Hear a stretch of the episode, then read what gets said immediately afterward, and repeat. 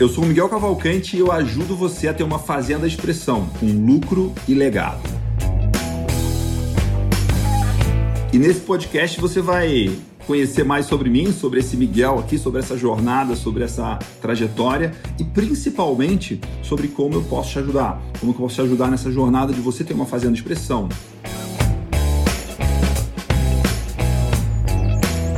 Olá, seja bem-vindo a mais um podcast do Agrotalento. E hoje eu tenho uma grande amiga, uma alegria receber aqui uma pessoa que eu conheço há muito tempo, conheço desde o início da minha vida profissional, há mais de 20 anos ou cerca de 20 anos e uma pessoa que é, desde esse início dessa amizade, desse contato, eu olho e admiro o profissionalismo, a maneira como se apresenta como mulher no mercado de trabalho, como se apresenta no agro, como se relaciona nos negócios, como se relaciona nos trabalhos. É, eu, é muito muito curioso porque estou falando isso agora, mas eu lembro de admirar essa capacidade 20 anos atrás, né? de ver nas reuniões, nas conversas, na maneira como fazia negócios, esse profissionalismo, essa competência, essa maneira de, de tratar de uma forma é, humana e competente, profissional e eficiente ao mesmo tempo. Então, Fernanda Aguirre Franco, que alegria ter você aqui. Obrigado por aceitar o nosso convite. Curioso que esse é um podcast que vai ficar gravado, que as pessoas vão poder assistir qualquer dia, mas a gente está gravando gravando num dia especial, que é 8 de março de 2021, que é Dia Internacional da Mulher. Então, é, por um acaso, e nada é por acaso, a gente tem um, uma gravação especial num dia especial. Fernanda,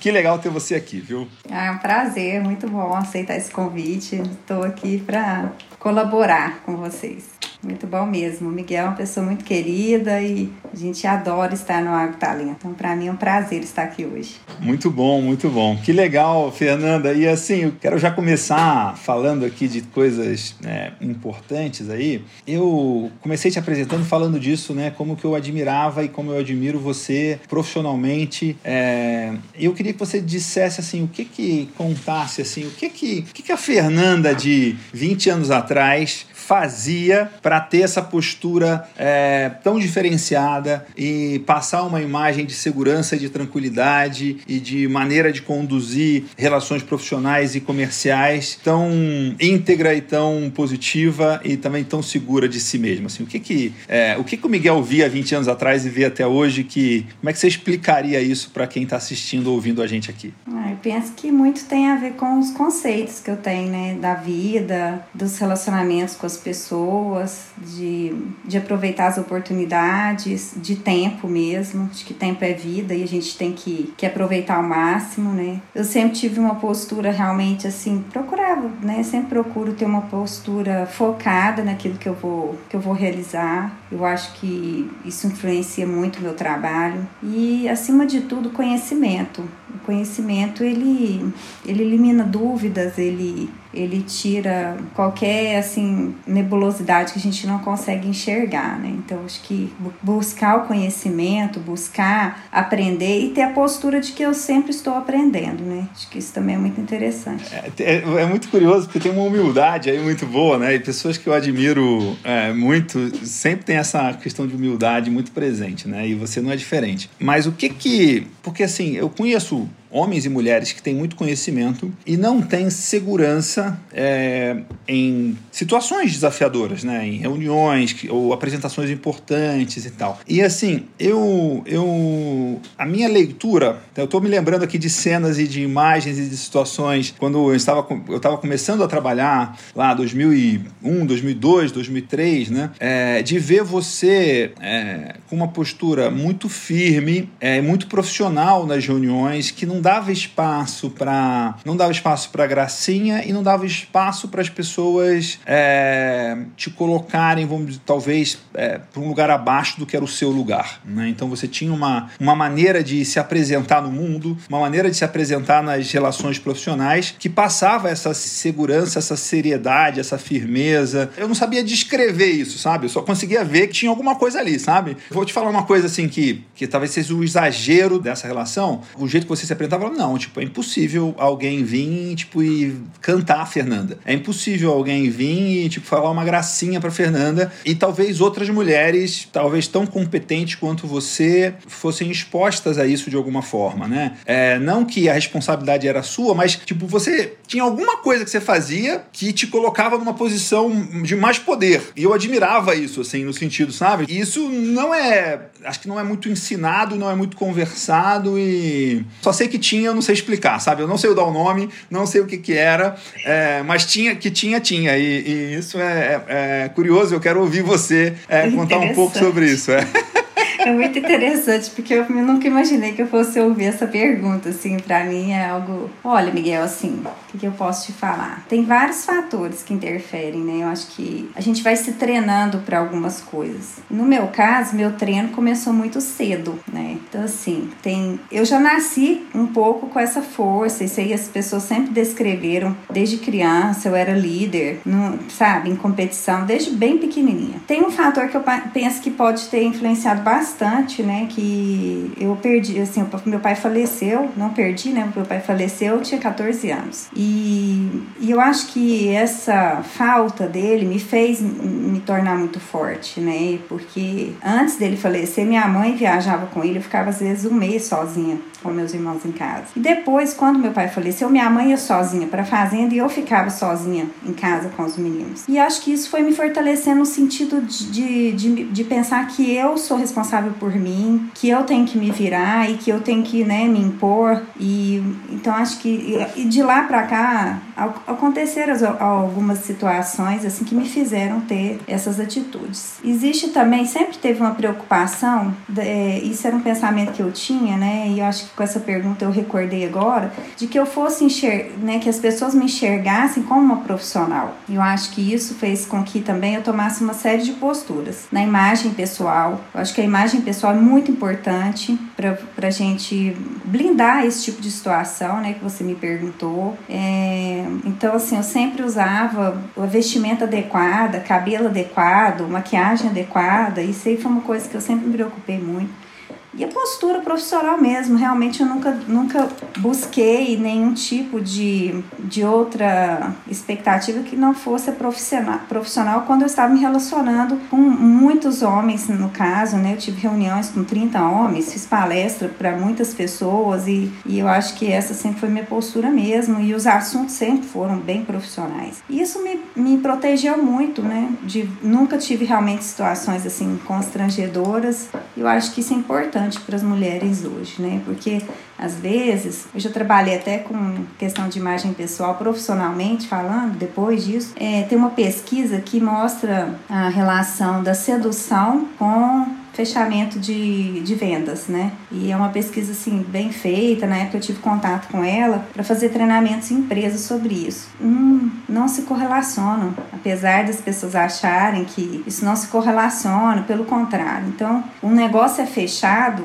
uma venda acontece muito mais com a segurança que a pessoa passa, né? Se ela é homem ou se ela é mulher. E isso é algo assim que eu sempre busquei e eu ah, te agradeço por essa pergunta, assim, para fazer refletir mesmo por isso, porque eu não, nunca imaginei que eu, eu passava tanta segurança assim, né? E que eu, e que eu tinha essa, essa postura, né? Mas eu sempre busquei mesmo uma, uma grande, uma parte profissional séria e, e que me conduzisse por esse caminho, que eu fosse lembrada por isso. Acho que eu consegui então.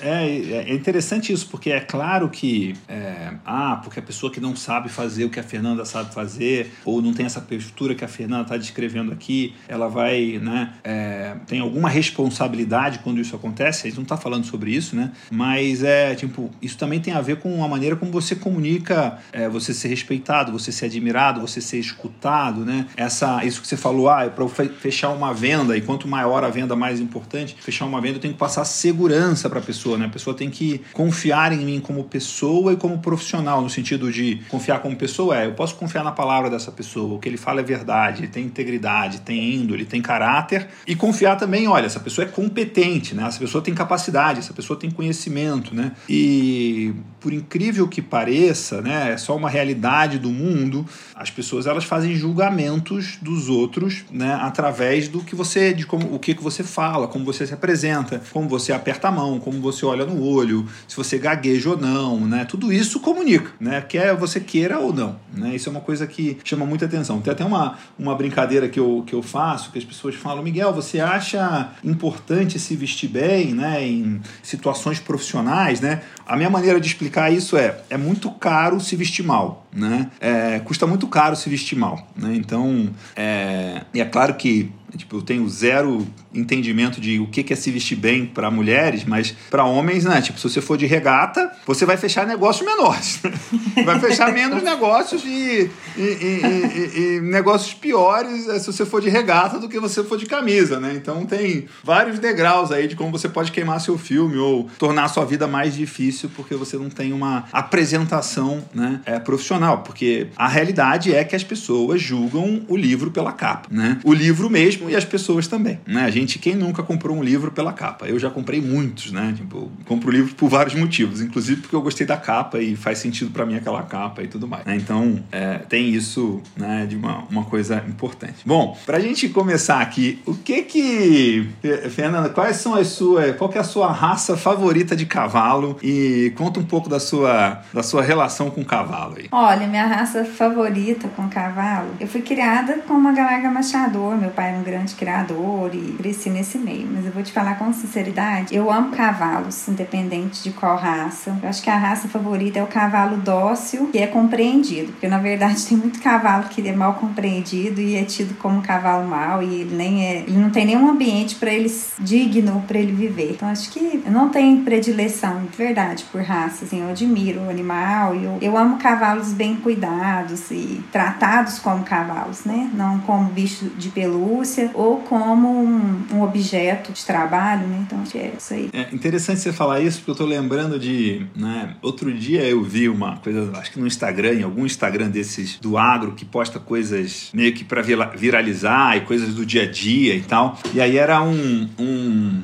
uma pessoa trabalhando num curral é, com. Não lembro nem se era um macho ou uma fêmea, se era uma novilha ou um garrote Nelore. E esse animal tava muito bravo e nervoso e tava investindo na pessoa e, né? É, e era um videozinho disso aí. E aí a legenda do, do, do vídeo era Nelore sendo Nelore. E aí eu olhei aquilo e falei, tipo, não, essa legenda tá errada. A legenda disso aqui é vaqueiro ruim sendo vaqueiro ruim, né? né? Então esse é, esse é um ponto. Se a Cecília quiser participar aqui, pode ela também, tá, tá tudo certo. É. baba.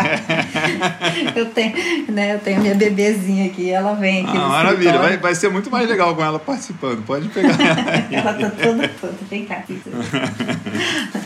Ah, Cecília, tudo bom com você? Os meus estão aqui em casa hoje também aqui. Olha, estavam dando trabalho aqui. Eu tive que pedir para eles saírem da sala. Tava, tá, tá pegando é, meu uma, uma, uma menininha dessa, Oi. tipo, é tranquilo. Agora, três fazendo bagunça não ia dar. Né? Tudo bom, Cecília? Né? Fofinha demais, né? Ah. Pode continuar, o cavalo, é. Miguel, conta a história. E aí, voltando no cavalo, né? Voltando no cavalo, e isso é uma como tem pouco conhecimento ou tem desconhecimento e tem conhecimentos errados sobre como lidar com gado. E como tem conhecimentos errados e incompletos sobre como lidar com cavalo, né? Ah, esse cavalo é ruim, né? Provavelmente o cavalo não é ruim. Provavelmente o domador desse cavalo foi muito ruim, fez e, e, é, e, domou esse cavalo muito mal e traumatizou esse cavalo de uma série de coisas. E, e aí esse cavalo ele está reagindo às memórias que ele tem, né? O aprendizado que ele tem, o treino que ele tem e tudo mais, né? Então é claro que tem cavalos melhores e piores que outros, tem cavalos mais espertos, cavalos mais atentos, cavalos mais inteligentes, né? Isso é uma coisa muito muito interessante. Cavalos com mais vontade de, de trabalhar, vamos dizer assim, de fazer as coisas né? Tem mais. É muito bom você andar num cavalo que tem aquela fome, né? De, de, de cercar o gado, de é, tá, tá ali vivo, ativo presente. Parece que é um cavalo com EPI, né? A gente fala no agrotalento que tem EPI, né? Energia, energia presença e intenção. É, tem cavalo com EPI alto, né? Isso é verdade, assim. É muito bom andar num cavalo com EPI alto. Não tem esses. Tem essas características todas aí. Mas é. Esse. Eu, eu sei do seu, da sua paixão por cavalo, então o que que. que, que qual que é a atividade que você mais gosta de fazer a cavalo? Assim, o que que, que, que é o que mais te energiza é, não, é, a cavalo? Faz, até, assim, faz tempo que eu não ando muito, mas eu gosto muito de passear livre a cavalo, cavalgadas, né? Agora se você manifestando aí dos cavalos, né, eu faço analogia com as pessoas, porque assim como tem vários tipos de índole, né, as pessoas são assim, né, como é que a gente conduz as pessoas, como é que a gente relaciona, e no caso eu falo dos funcionários, né, das pessoas que colaboram com a gente, ou que são prestadores de serviços, ou que são empresas parceiras, né, então assim, é muito interessante como essas imagens da natureza, elas se encaixam com a gente mesmo, mesmo com a nossa vida, porque nós somos a natureza também. Né? Então, às vezes a gente acha que as coisas estão muito longe, mas elas são uma coisa só. Eu tenho, eu tenho visto isso. E adoro fazer caminhadas, cavalgadas, né? Hoje eu tenho, assim, para falar a verdade, eu tenho medo, porque para você ter um bom cavalo, você tem que ter tido um bom domador, uma pessoa que, que tratou com ele com carinho, sabe? E não tem, hoje é muito difícil na nossa, no, no meio que eu estou, da região que eu estou. Então, eu tenho lá alguns animais e, e aí, assim, andei o ano passado um pouco, depois, né, veio a Sicília, eu não podia andar a cavalo e tudo, mas sinto falta disso. Eu fiz longas cavalgadas, né, mais nova, fazer, já fiz cavalgadas de 70 quilômetros em um dia, de 120 quilômetros em três dias, assim, sempre gostei. Cent, é, 70 quilômetros em um dia e há muito tempo atrás. E fiz uma de 120 quilômetros durante dois dias. 120 quilômetros durante três dias, aliás. Com um grupo de pessoal é, que fez um caminho de, de boiadeiros, né? Que era o, era o pai de um dono de uma fazenda amigo nosso. Com, ele chamou a gente para fazer parte dessa, dessa cavalgada histórica aqui em Minas. E isso, isso é um tema muito interessante. O que que, o que que essas coisas de tradição e de, e de história e de memórias e de coisas de amigos, de, faze, de fazendas vizinhas, o que que isso representa para você? Assim? O que que, esse é um tema muito interessante. O que que você tirou de bom desse processo aí? Eu, eu gosto muito, né? Eu tinha um, tinha um senhor, você falando agora, eu lembrei. Ele não era vizinho nosso, não, mas ele era... Ele arrendava minhas, as éguas. Quando meu pai faleceu, eu arrendei as éguas para muitas alguns criadores. Esse senhor, ele na época ele tinha uns 80 e poucos anos, a fazenda dele ficava em patrocínio e muitas vezes eu ia visitá-lo, sabe? Era muito bom aquele aquela conversa calma de alpendre, comer doce, caseiro, assim, essas essas coisas que a gente está tendo a oportunidade de viver hoje na pandemia, que não é a correria, né, e de ter tempo para fazer coisas simples do dia a dia. Também eu lembro da minha infância de vizinhos virem visitar meus avós, é, tinha essa esse hábito hábito, né, de uns ajudarem ao, aos outros. Em regiões mais distantes, né, de grandes centros, esse, esse costume ainda é vigente porque é preciso, né, um vizinho ajuda o outro, uma máquina estraga, não tem, às vezes está muito longe de um grande centro. Eu acho bonito essas, essas relações, né, então tem essa, essa imagem, né, de trazerem verduras, legumes, frutas da estação colhidas, né, funcionários que traziam. Era um costume muito bom. Hoje eu falo que Bye. Nem na estrada, dentro da fazenda, acho que as pessoas não têm mais educação, sabe? Então eu tenho ensinado meus funcionários, pelo amor de Deus, quando alguém passa na estrada, vocês reduzam a velocidade e dê espaço, né? Hoje eu ando lá na minha fazenda, às vezes os caminhoneiros vão, eu paro o carro, paro, vou ensinando eles a, a dar espaço, porque se, se você não entra no meio da lavoura, eles passam em cima, né? Eu simplesmente paro. Ou então, se você passa numa estrada municipal, os caminhões estão colhendo e param no meio da estrada. É interessante como que foi se perdendo essa, essa noção, né, de, de convivência, de respeito. Eu tenho refletido um pouco sobre isso e, e tenho tentado passar isso lá para os funcionários, porque eu acho que isso é um trabalho que a gente precisa resgatar. É, tem uma coisa, isso é muito legal você falar, que é uma coisa de intencionalidade do que, que a gente quer, né? É, você está falando isso aqui, eu tô lembrando que tem alguns anos, acho que foi em 2017, é, eu tive a experiência de andar de ambulância com o meu filho do meio. Ele estava com uma crise de, de asma e quase pneumonia, e ele estava num hospital aqui em Alphaville, precisava ir para um outro em São Paulo, e tinha uma questão de oxigênio e tal, que não podia, não fazia sentido ele poder pegar trânsito sem negócio. A gente foi de uma ambulância de um hospital para o outro, né? E aí foi, tipo, imagina, tipo, a mãe estava super preocupada, eu e ele, a gente estava curtindo. Ele, um monte, né? Tipo, vou passear de ambulância, sirene e tal, não sei o que. Ele tava, tava bem, tava sob controle as coisas. E aí uma coisa que me impressionou é que nem todo mundo abre mais a, a o espaço para ambulância passar. Né? Então, coisas que são meio que óbvias e da boa convivência, da cidadania, parece que a gente está perdendo. E a gente pode ou reclamar sobre isso, ou a gente pode dar o nosso exemplo e fazer a nossa parte e falar sobre isso ativamente e positivamente. Né? Então, tem a ver com isso que você está trazendo. E aí você falou sobre vizinhos e sobre ter, né, ter essa, essa política de boa vizinhança, de bom relacionamento e tudo mais. Isso é uma coisa muito interessante. E uma coisa também que tem me chamado muito a atenção, até foi uma reflexão desse, desse último final de semana, assim, que eu me peguei é, me perguntando sobre o que os meus amigos comunicam sobre mim. Porque talvez você tenha, né? A gente, né, eu tenho.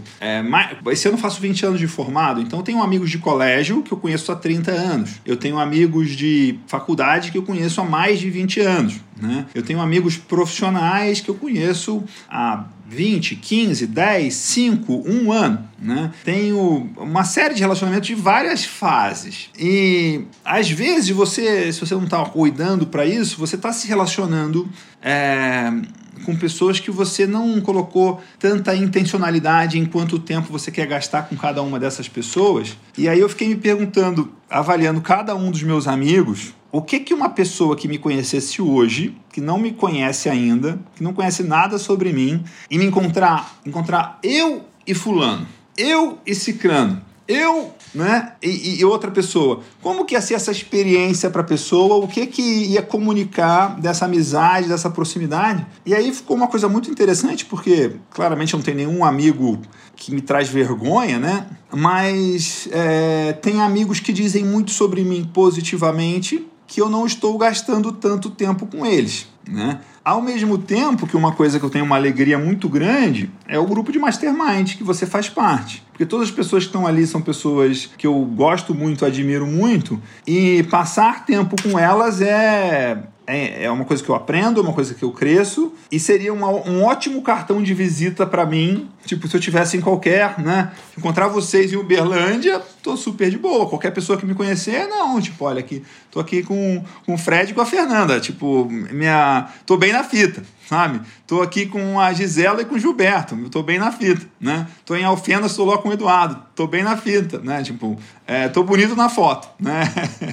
É, e essa, esse, é, isso é uma coisa que me chamou muito a atenção, porque é, quanto que a gente está colocando de desejo nosso, de intencionalidade nossa em passar tempo, em gastar tempo, investir tempo com as pessoas que a gente quer estar tá junto, né? É, de, de ter o tempo é, é, de investir o tempo, de e aí tem coisas assim, por exemplo, de pensar, né, é, quais pessoas que eu quero que convivam com os meus filhos, Sabe? Que tem pessoas que. Eu tinha uma coisa que eu, eu lembrei disso esses dias, né? Que os meus pais falavam: você tem amigo de rua e amigo de casa, né?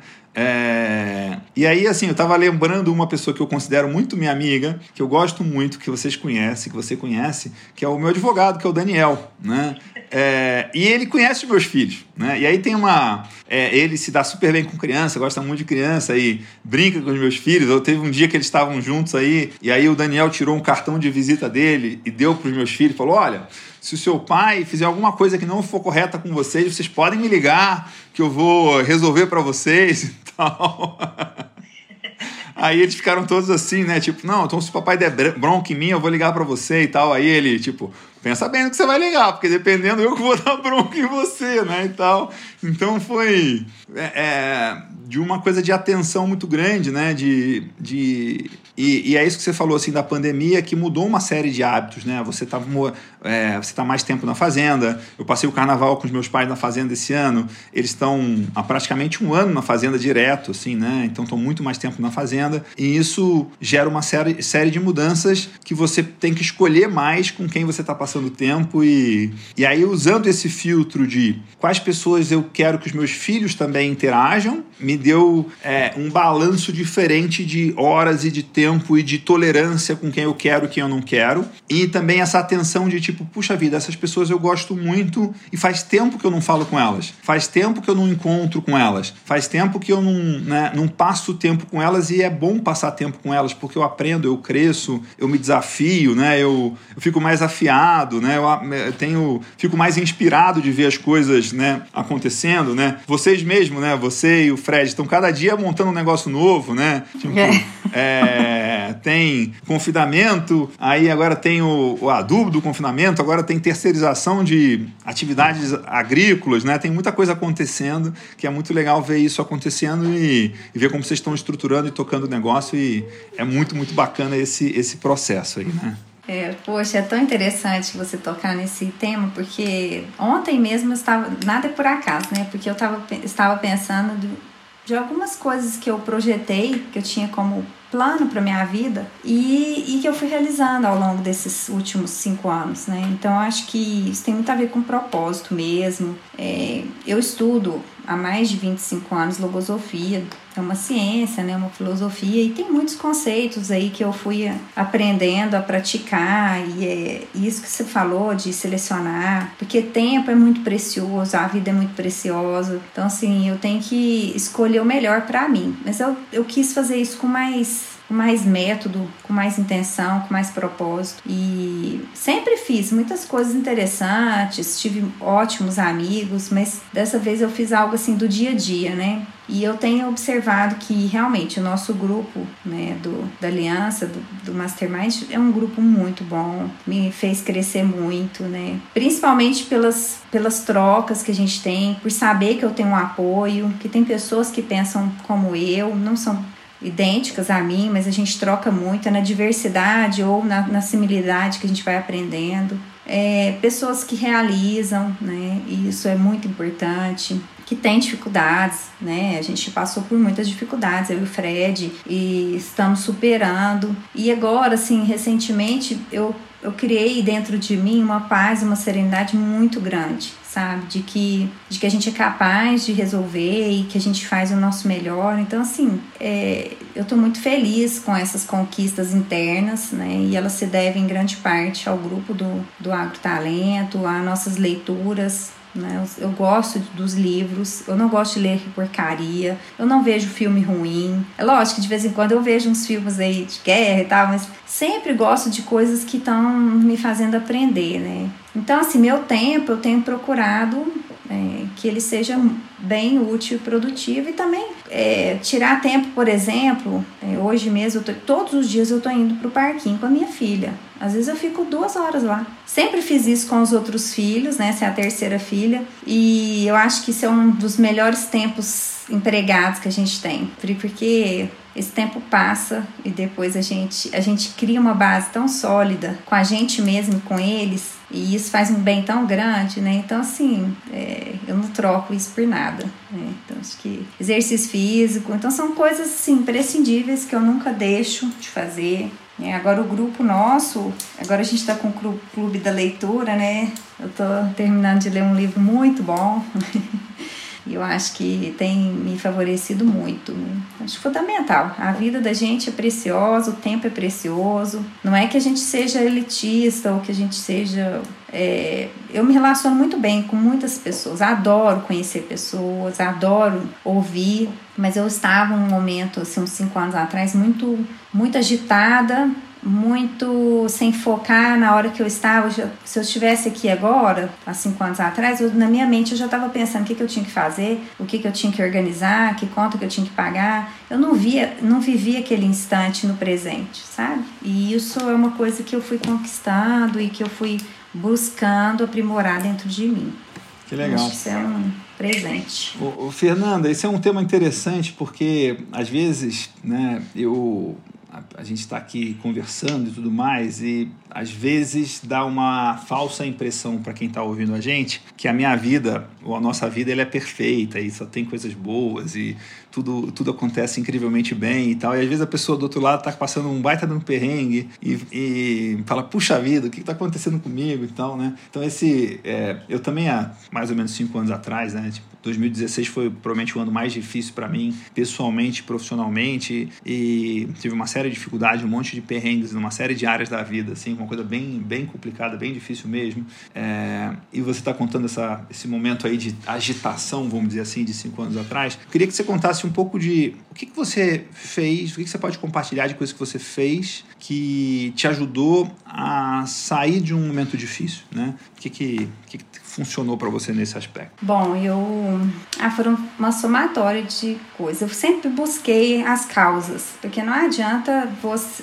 A gente ir na busca só dos sintomas, né? Então eu fui em busca das causas e fui entender. Então procurei N profissionais, várias técnicas, estudo, livro, anotação. Fui fazendo é uma série de ações diárias que a gente vai fazendo e que a gente vai é, crescendo cada dia um pouquinho mais. Né? Então, assim, vivi situações difíceis, de doença na família, de divórcio, de situação financeira. Então, assim, somos humanos, né?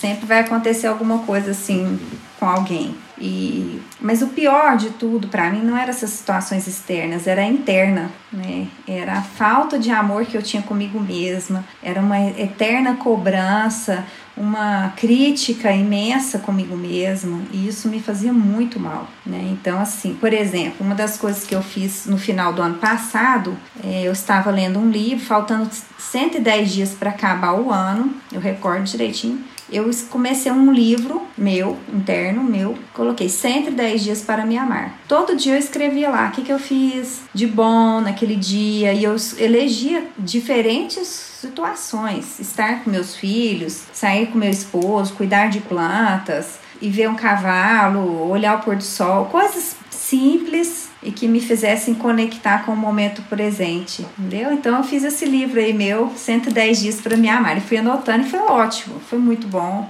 Saí de 2020 me amando mais. Acho que isso.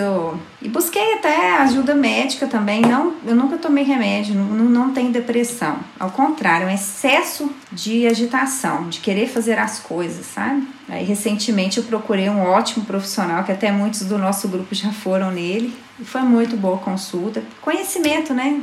Quando a pessoa tem conhecimento, ela consegue te ajudar. Então, me ajudou muito e eu identifiquei que realmente eu estava viciada em dopamina. E a gente não pode viciar nosso cérebro assim, porque aí você vai causando um descompasso, um desequilíbrio, né? E aí depois a situação a longo prazo ela vai te trazer danos de uma forma ou de outra, né? E isso reflete em tudo, reflete na sua vida pessoal, reflete na vida profissional. E eu estava buscando sempre o equilíbrio. É interessante você contar essa história, porque eu fiz um processo parecido com você, que quando eu 2017 eu fiz uma revisão de uma série de coisas que eu tinha feito que tinha me ajudado muito. E, e aí foi curioso que eu fui num evento de uma amiga minha dar uma palestra e tal. E aí nesse evento que eu resolvi que eu ia criar esse treinamento é, que, chama, que se chama Imparável, que é até um treinamento que ele está disponível como bônus do Agrotalento, que era um compilado, né? É, de todas as coisas que eu tinha feito para mim que tinha funcionado para eu sair desse momento sombrio da minha vida pessoal e profissional e tinha uma série de coisas, né, de meditação, de é, escrever, né, de você pensar por escrito, de você colocar intencionalidade nas pessoas que você está andando e cuidar mais de estar mais com as pessoas. E teve e aí tem todo. Mas tinha uma, uma, Eu comecei a revisar tanta coisa que eu tinha feito, né? Porque eu tinha gastado bastante tempo, dinheiro e energia com os mais diferentes né, é, caminhos e alternativas e tinha dedicado, investido mesmo muito tempo é, para melhorar nesses pontos e, é, e foi muito curioso e interessante fazer esse preparar esse treinamento e apresentar esse treinamento e gravar o treinamento porque foi uma maneira de documentar tudo aquilo que eu tinha feito né então vai certeza que vai ter gente que vai querer ver a sua lista de 110 coisas né tá aí, aí quem sabe vai ser um livro para 2021 mesmo né que você vai lançar um livro em 2021 que é um livro com 110 dias para me amar e né, é, todo dia é dia de começar. Pode ser faltando 110 dias para acabar o ano, mas qualquer dia você pode é, começar. O melhor dia provavelmente foi há 110 dias atrás, mas o segundo melhor dia é hoje, né? Então,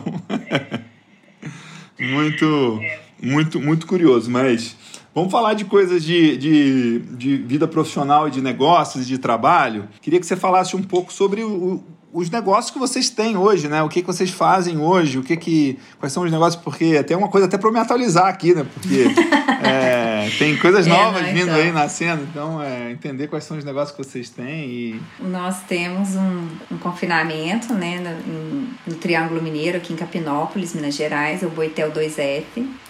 E dele surgiu a questão do composto. A gente, eu criei né, um adubo que chama Forte Bio, composto, e daí assim fiz também a linha de jardinagem, jardinagem que está sendo um projeto piloto aqui em Uberlândia, está sendo um sucesso. Estou muito feliz, satisfeita com esse projeto. Agora eu já estou na segunda etapa, né? Que é de, de ter uma visão mais profissional com ele. A gente fez um projeto também de aproveitar as palhadas de uma maneira mais profissional lá. Não, não se aproveitava e tivemos excelentes resultados. Foi ano passado, da palhada, do adubo. É, e agora o Fred identificou um nicho de mercado. Isso também é muito interessante porque a gente conseguiu tudo isso pensando nas nossas habilidades e nas habilidades que a gente poderia criar e desenvolver por causa do talento, né? Das coisas que a gente tem realizado junto lá do grupo. Então, o que, que a gente identificou? Que tinha uma, uma demanda muito grande na colheita de soja, não só de soja, né? Mas de milho. E aí a gente adquiriu uma colhedeira muito boa e, e tá muito interessante, porque nós estamos lotados até para safrinha, até pro ano que vem já. Então, assim, esse é, uma, é um ramo que a gente está muito feliz com ele também. E estamos aí, né, desenvolvendo. Então, o Fred fica, a gente fica muito no confinamento, tem essa parte dos, do composto, que tem todo um conceito de sustentabilidade, de empregar mulheres no campo, de, de ser ecológico, de, é, de reciclar e de ser 100% brasileiro e natural. Então, esse, esse conceito é muito interessante. No confinamento, aplicar as boas técnicas de manejo, principalmente de gestão de pessoas, né, de estar tá tratando bem. E agora na prestação de serviços, né? Então, a gente está muito satisfeito com, com essas... É, com esses desenvolvimentos aí. E a Palhada é um projeto menor, mas está lá e a gente está muito satisfeito também. É muito, muito legal. E o que que, o que que você pode contar de coisas que vocês mudaram e melhoraram e cresceram e avançaram no negócio confinamento, que era um negócio que vocês já tinham, e a minha leitura hoje assim, é que vocês estão cada vez mais é, dentro do negócio, né? mais em cima do negócio, mas né, tem uma história engraçada que eu quero que você conte também lá, que é a história de é, da, da, como é que você falou? Como você, da demissão? Da demissão, né? Conta a história da demissão, que é muito, muito curioso e muito verdade e tem muita gente que está precisando fazer isso é, e não, não entendeu ainda como fazer. Então, quero que você conte um pouco desse processo aí. Então, a gente começou com o confinamento, que eu tenho paixão por pecuária, o Fred também, trabalhou 25 anos com nutrição e eu na parte de, de identificação, veio de uma, de uma família, quinta geração de pecuaristas, enfim, com aquele sonho de, de fazer um negócio no, na área da fazenda, a fazenda é toda arrendada para a soja, né? Então a gente começou do zero e a gente investiu e, no confinamento. Acontece que de cinco anos para cá, o negócio confinamento e o negócio pecuária estão mudando muito.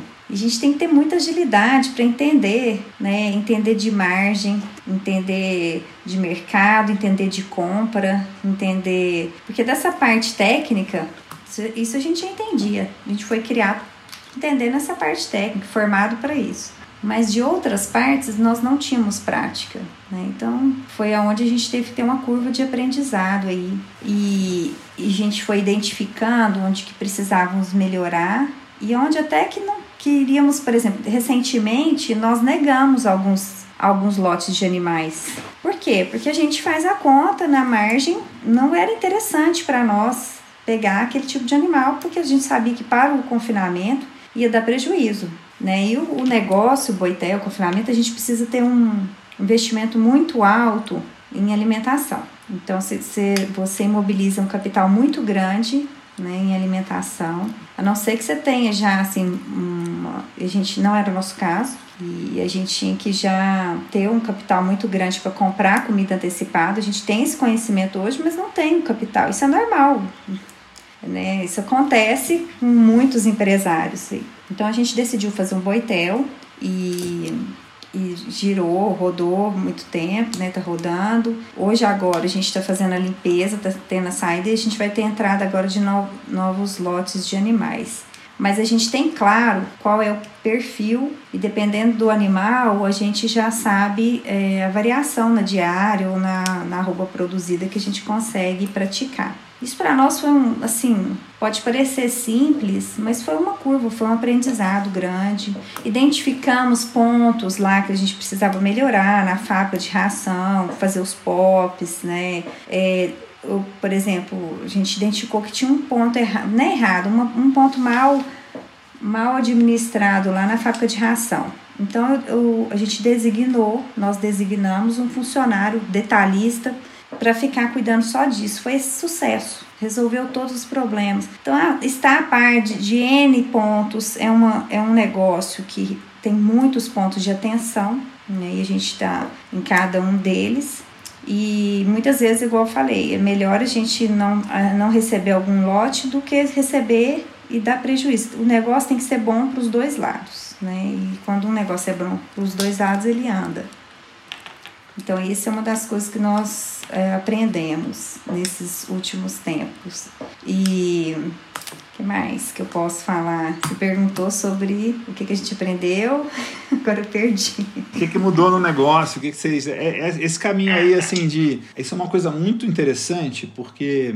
É, vocês dois são, né, tem complementariedade muito grande. Vocês, você pegar o currículo da Fernanda e o currículo do Fred, são dois currículos incríveis de profissionais do agro, é, em especial em pecuária de corte, com bagagem, com reputação, com resultado, com nome bom, né, com conhecimento real, assim. É, e, ao mesmo tempo, eu vejo que vocês deram um salto muito interessante nesses últimos anos de entendimento do negócio, confinamento, né? de o negócio, de, estar, de saber o negócio. E isso é uma coisa que é muito curioso como tem é, como a gente ainda engatinha nesse, nesse conhecimento de negócio dentro, da, dentro de fazenda, dentro do agro, dentro da pecuária, tem muito a ver com o que a gente estava conversando sobre é, doma de cavalo e, doma, e lidar com gado e tudo mais, né? Que tem muitos conceitos que parecem que é o, que é o é o que todo mundo faz, é o certo, e está longe de ser o melhor jeito de conduzir isso, né? Então, em gestão de fazenda, isso para mim está cada vez mais claro de ver assim como é, o grupo do Mastermind, então, que é ainda mais avançado, mas os alunos do Agrotalento, você vê como a cabeça da pessoa como uma chave abre quando ela começa a entender aquilo, né? Tipo, puxa, o negócio mudou, né? O, o mercado mudou, eu entendo a minha fazenda de uma forma diferente, eu olho para a minha fazenda de uma maneira diferente. E são coisas muito, muito interessantes e, e até meio difíceis de explicar para quem não é desse nosso mundo, quem não está andando com a gente, né? É, queria que você explicasse, como é que você explicaria para Fernanda é, a Fernanda pré-agrotalento, a Fernanda pré-mastermind, como que é o seu negócio, como que ela devia olhar para o negócio dela antes de saber como olhar para o negócio dela? Como é que você explicaria hoje? O que, que a Fernanda de 2021 explicaria para a Fernanda de... Eu, lem... eu lembrei agora da demissão, então isso tem a ver com a demissão. Quando eu entrei né, para esse negócio, eu achei que assim, que a gente tinha... Eu tendo lá uma experiência na área de pecuária e e meu marido na área de nutrição, era fácil montar e tendo né, ética e boa vontade, tudo se resolve. Realmente. Mas existem coisas que a gente tem que desenvolver ao longo disso aí. Né? E tem coisas que eu não vou aprender também, que eu vou contratar uma pessoa profissional que vai fazer aquilo para mim. Por exemplo, trade de compra de grãos. Eu não sei fazer isso. Lógico que se eu dedicar eu vou aprender, mas vai levar muito tempo para eu ter experiência e tudo. Então, vou ter que ter alguém que vai fazer alguma coisa assim para eu poder comprar um alimento melhor e, e travar isso daí. Então, quer dizer, são coisas que estão claras para mim.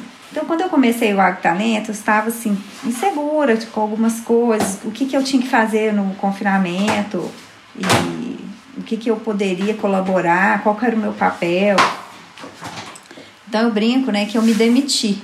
Quando eu fui vendo os treinamentos, eu assisti né, os vídeos todos, até estou em falta, preciso começar a rever mais as aulas.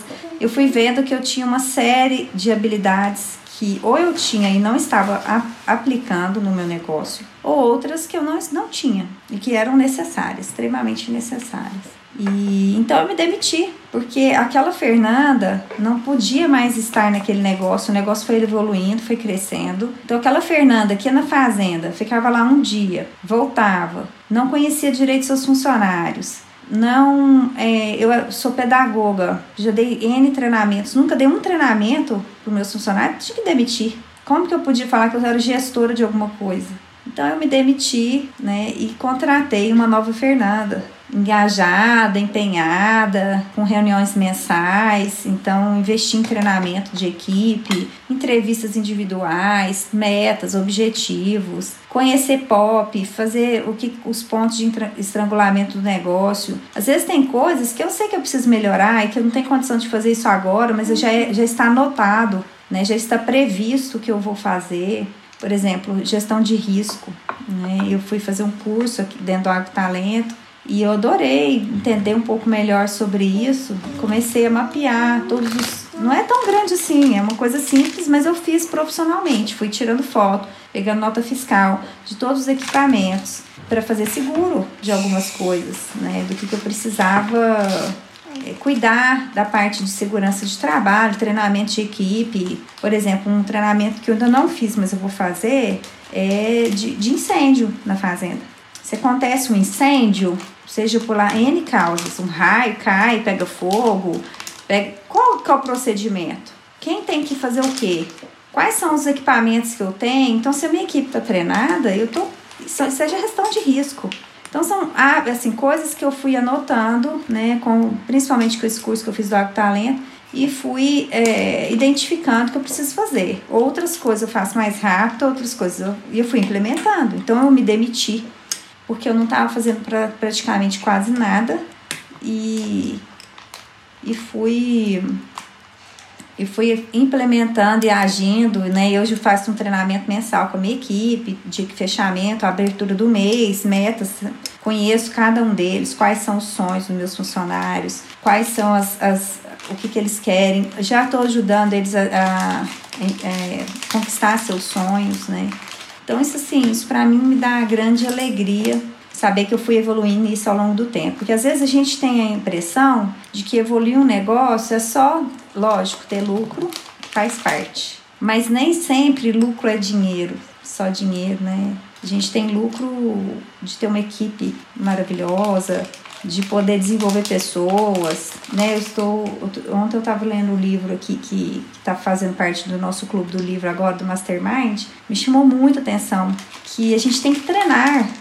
Treinamento, um bom gestor, ele tem que treinar, principalmente os de equipe, os de mais alto escalão. Às vezes a gente acha que o cara é muito bom, que ele não precisa de treinamento. E ao contrário, eu tenho que treinar aquela pessoa para o meu objetivo, para aquilo que eu estou fazendo. Então, assim, eu tenho buscado treinar muito. Inclusive, até eu treinar o Fred e o Fred me treinar. então, é muito interessante o tanto que a gente avançou nisso daí. Anotar né? Eu gosto, eu tenho data, eu anoto as reuniões, eu ponho data com todos os funcionários. É, ser, ser empresário daquilo que, quer dizer, eu tenho um patrimônio, então, a gente tem o pecuarista, o fazendeiro, o produtor rural, ele é um empresário. E ele tem um patrimônio enorme nas mãos dele, que ele precisa enxergar né, como uma empresa. Então, acho que tem N aspectos que a gente pode começar. Já, já terminei. Mamãe, quer comer escuro? Pode comer.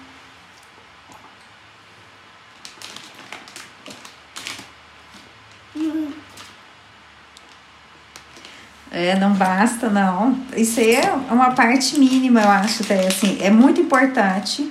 A gente tem, o Fred tem amplo conhecimento nisso, ele consegue criar é, fórmulas muito interessantes. Agora, por exemplo, com o preço do, do milho muito alto e do sorgo muito alto, ele criou lá uma, uma fórmula que a gente teve ótimo ganho de peso, mas ele usou outras coisas que fez ter energia para o gado e ter um resultado excelente, independente, assim, com muito menos milho, né?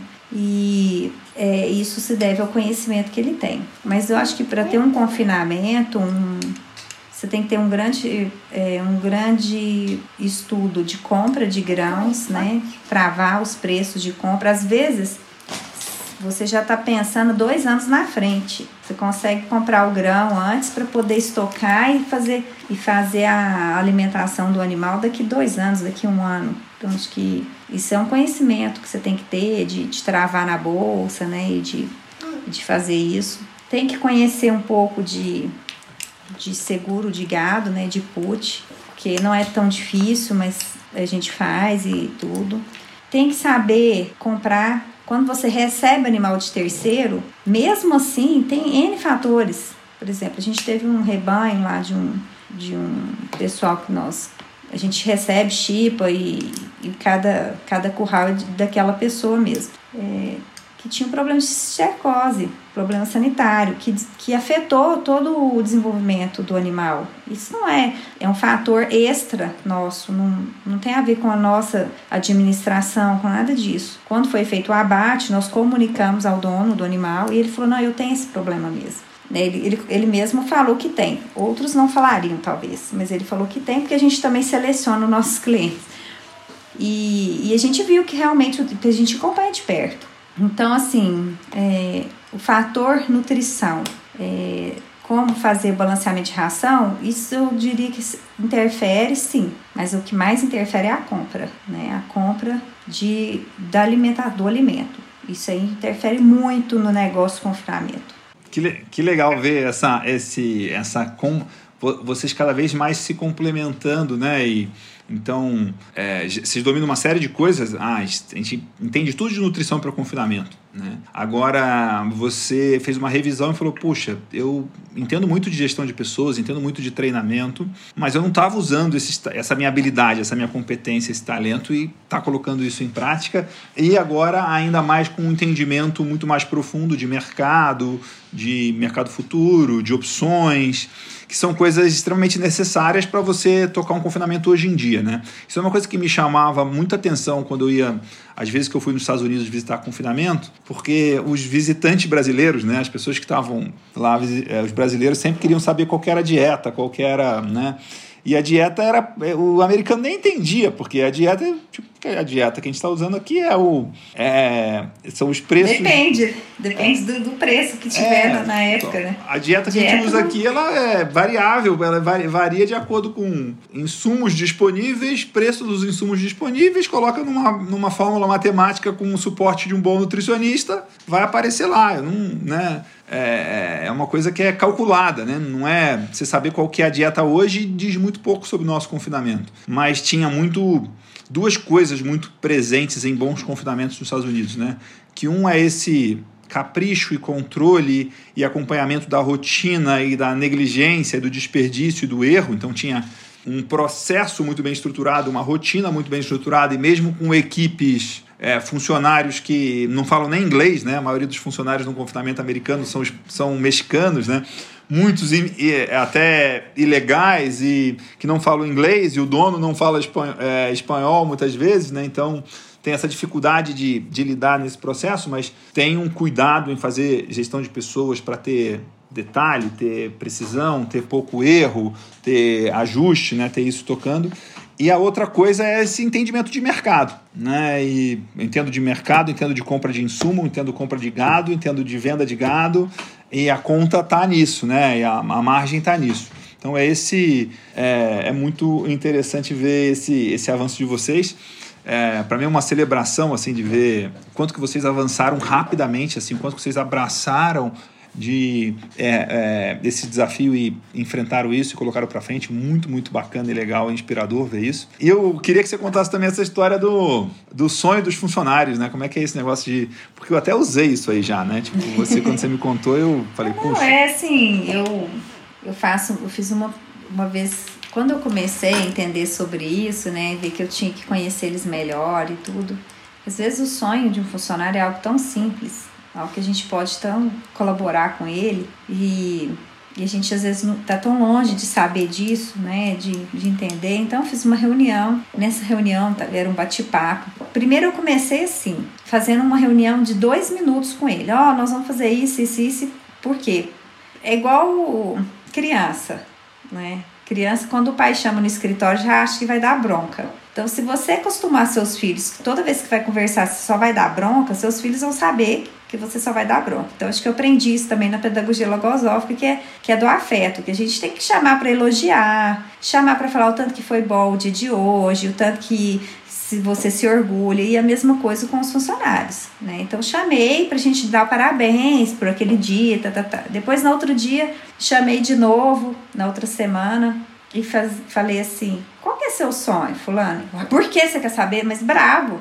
Aí eu falei para ele: falei, mas às vezes a gente pode realizar seu sonho. Tinha um que queria ter um. um ele gostava tanto de máquina, ele queria ter um lava, um lava-jato. O sonho dele era ter um lava-jato. É, o outro era fazer faculdade. Aí eu falei, ah, mas você sabia que tem curso online, que a gente pode às vezes montar um computador aqui, você fazer um curso à distância, isso é possível. Meu curso de pedagogia eu fiz à distância, foi um excelente curso. Isso foi tão interessante que foi abaixando a guarda deles. Hoje a gente tem reunião mensal.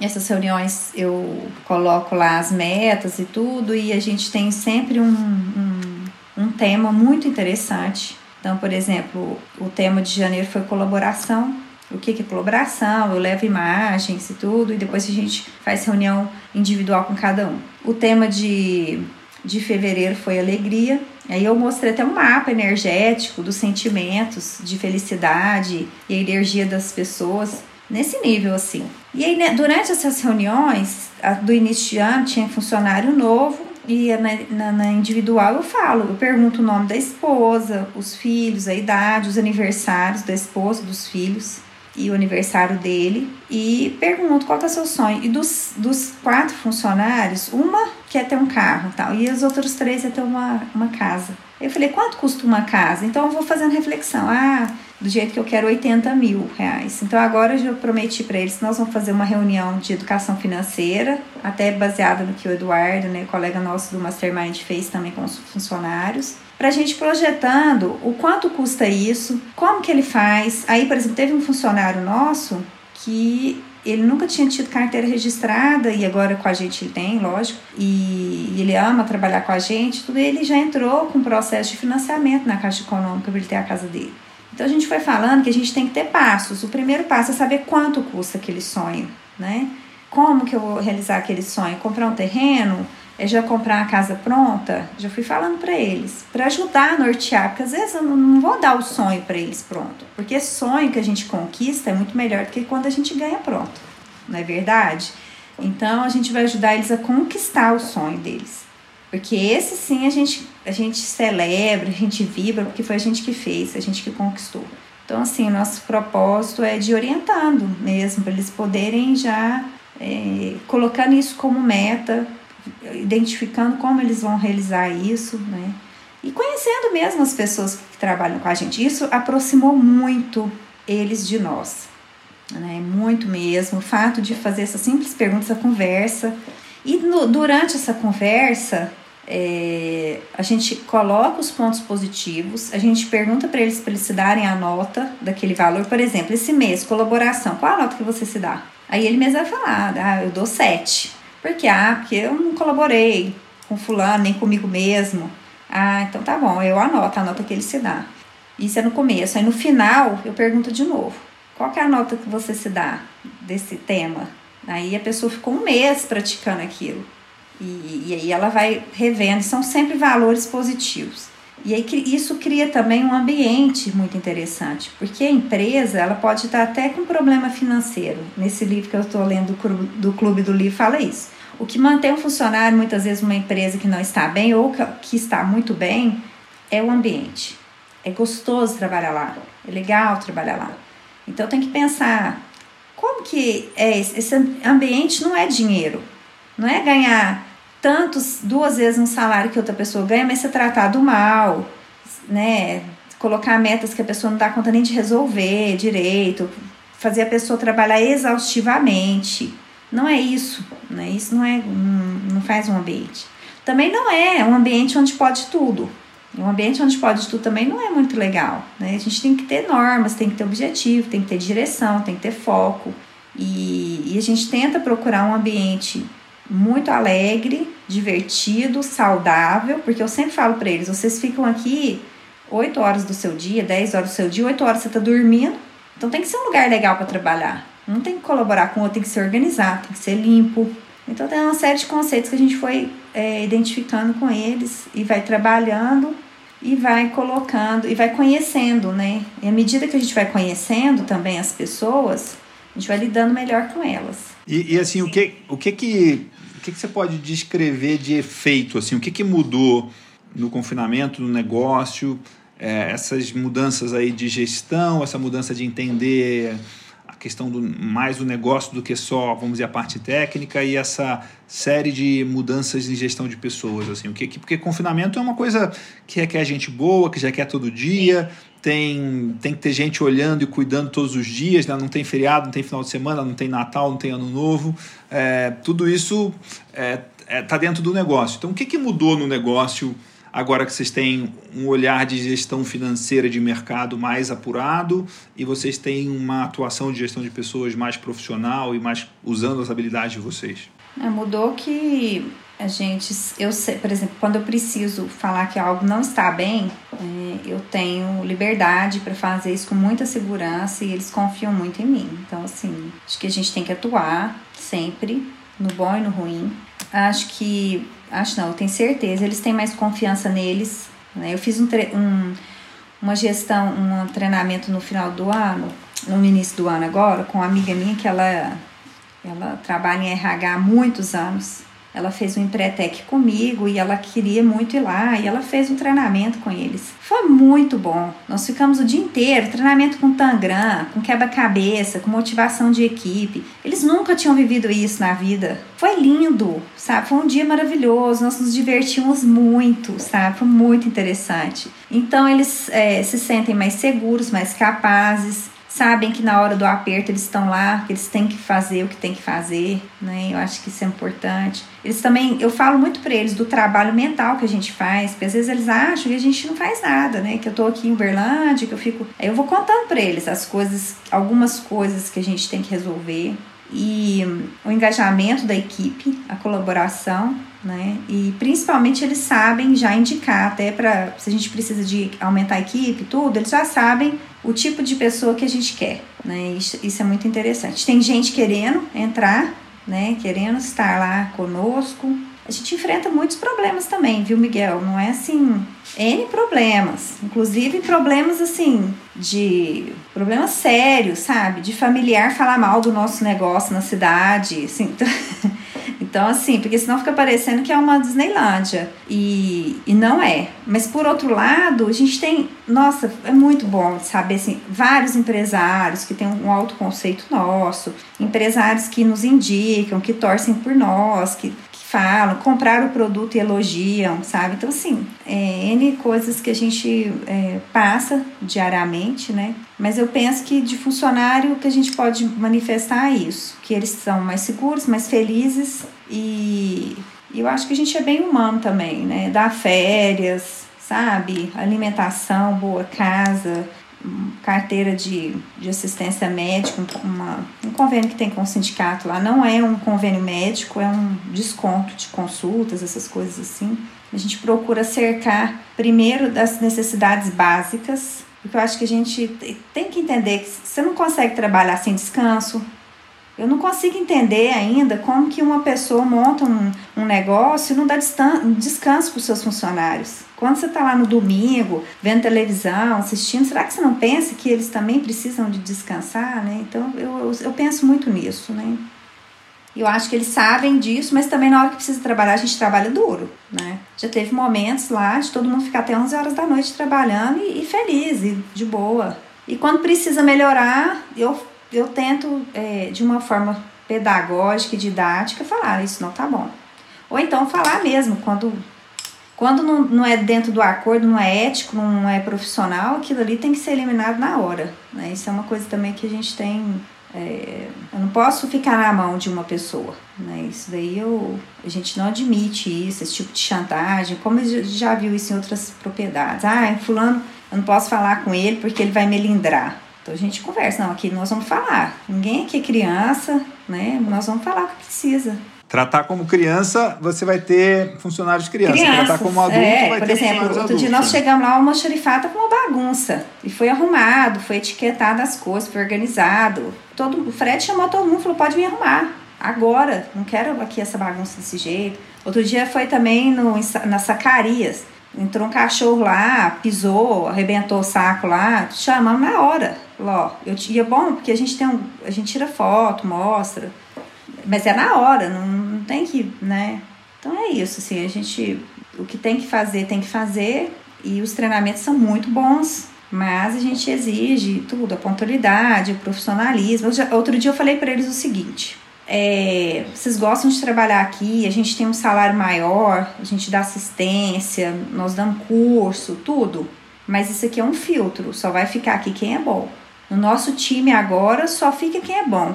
Não importa o tamanho do confinamento, não importa o que, que a gente está fazendo, só vai ficar gente boa aqui. Então eles ficaram, sabe? Eu falei, vocês não querem trabalhar numa empresa boa, tem uniforme, tem tudo de bom. É um ambiente maravilhoso, eles falam, ah, aqui é o paraíso. Então no paraíso só fica top, só fica estar. No time que ganha só vai ficar gente boa, craque. Que legal, muito bom isso. E uma, uma coisa que você contou aqui sobre o treinamento, né? Você fez um treinamento é, com dinâmica, trouxe uma pessoa de fora e tudo mais.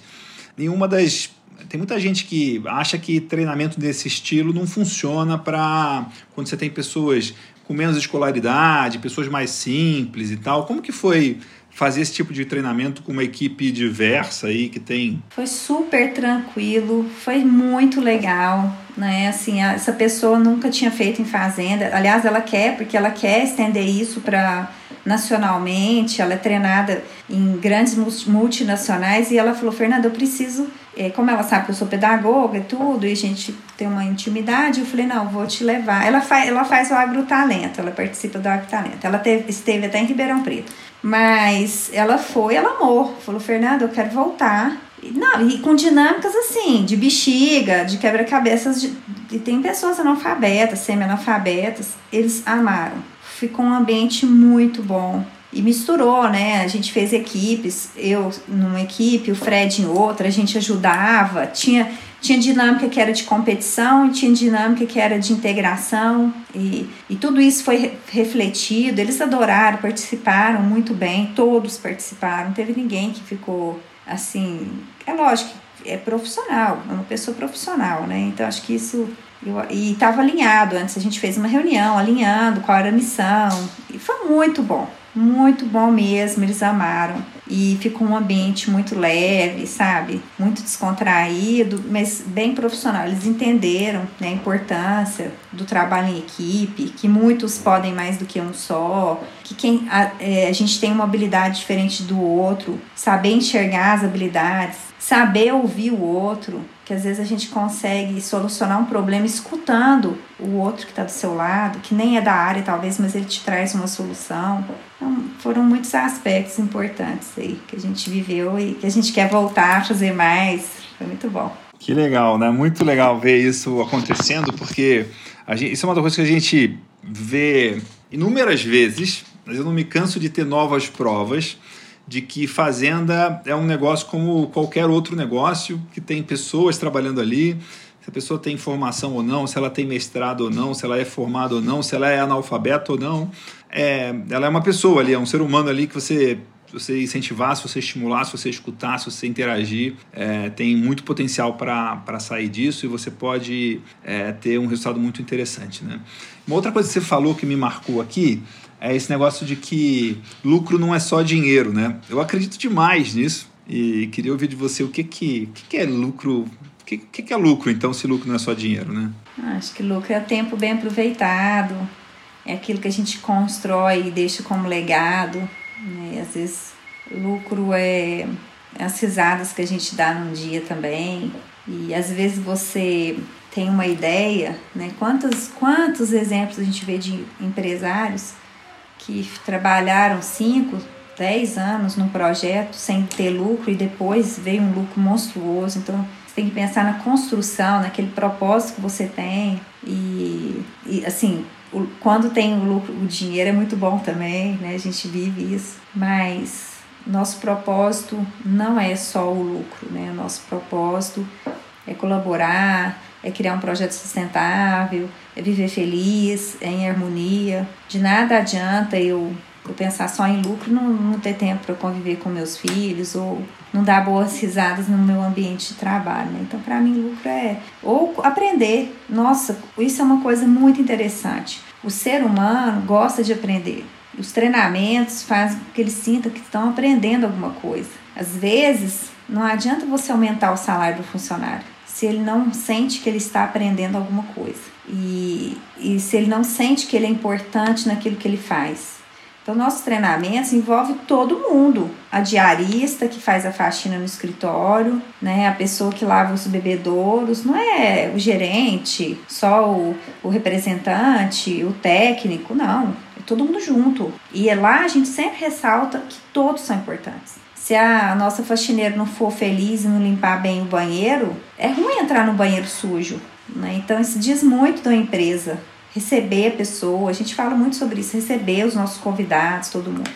Então, isso, quando eles estão aprendendo, estão felizes. Todos nós, né? A gente gosta muito de aprender. O Fred agora tem uma hora ele grita, aprendendo tanta coisa. Todo dia ele me liga. Ah, sou muito feliz, tô aprendendo isso, isso, isso. É muito bom, é muito bom ver ele feliz, estimulado e tudo. Então, assim, o ser humano gosta de aprender. E eu acho que se eu gosto de ver os vídeos, as aulas que o Miguel traz lá com talento, que eu aprendo muitas coisas, meus funcionários adoram também. Né? Então, acho que na nossa sala lá tem uma televisão, a gente passa algumas coisas para eles também, filminho, muitas coisas boas.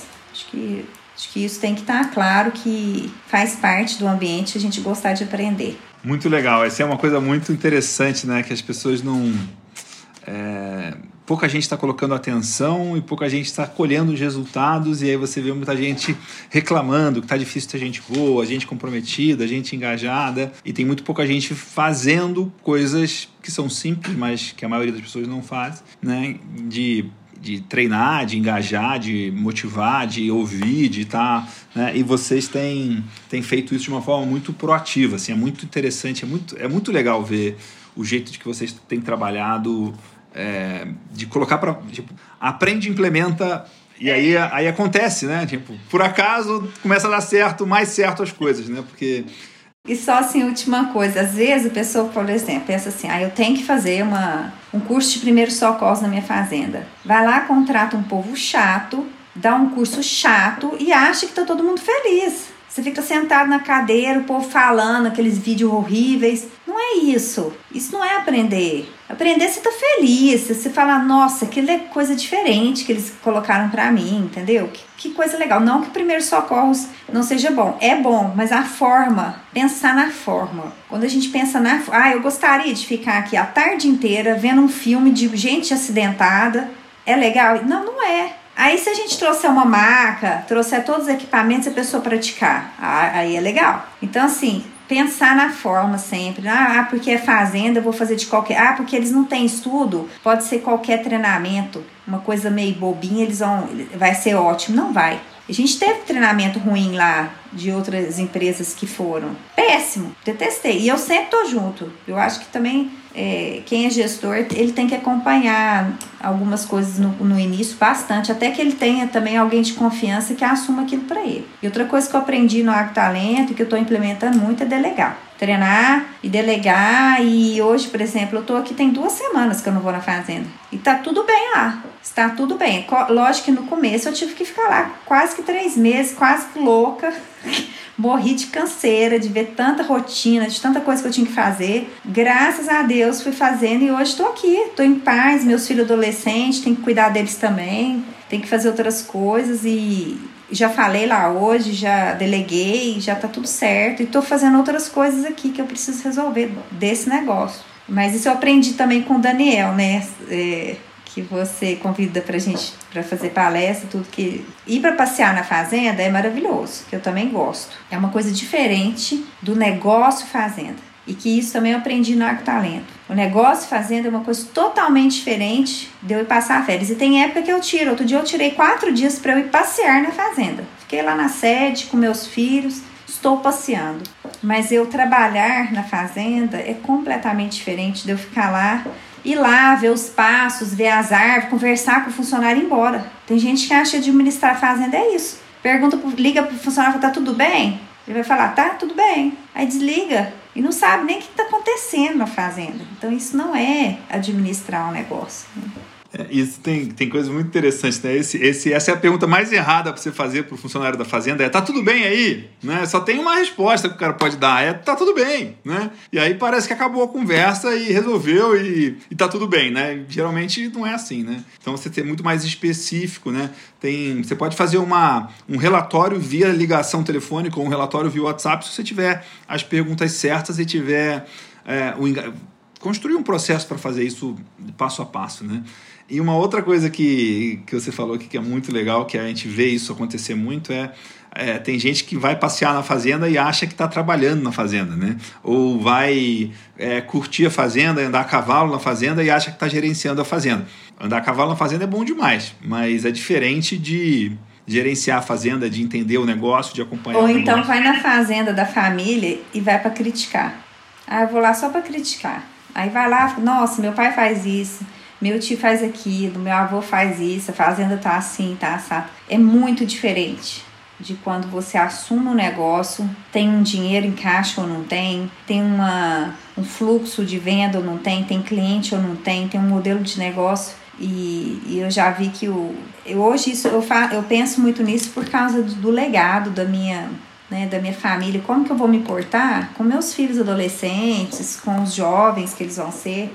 Porque é muito fácil você ir para passear e ficar criticando. Isso é muito diferente quando você assume um negócio e você tem que lidar com N situações. Então, eu hoje, assim, eu aprendi muito, né, da adolescente que eu fui. Criticava muito minha mãe, né, que achava que ela tinha que fazer isso, que ela tinha que fazer aquilo.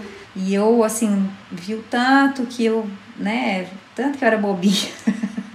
Mas isso é bom, faz parte, né? Pelo menos eu já, eu já admiti isso.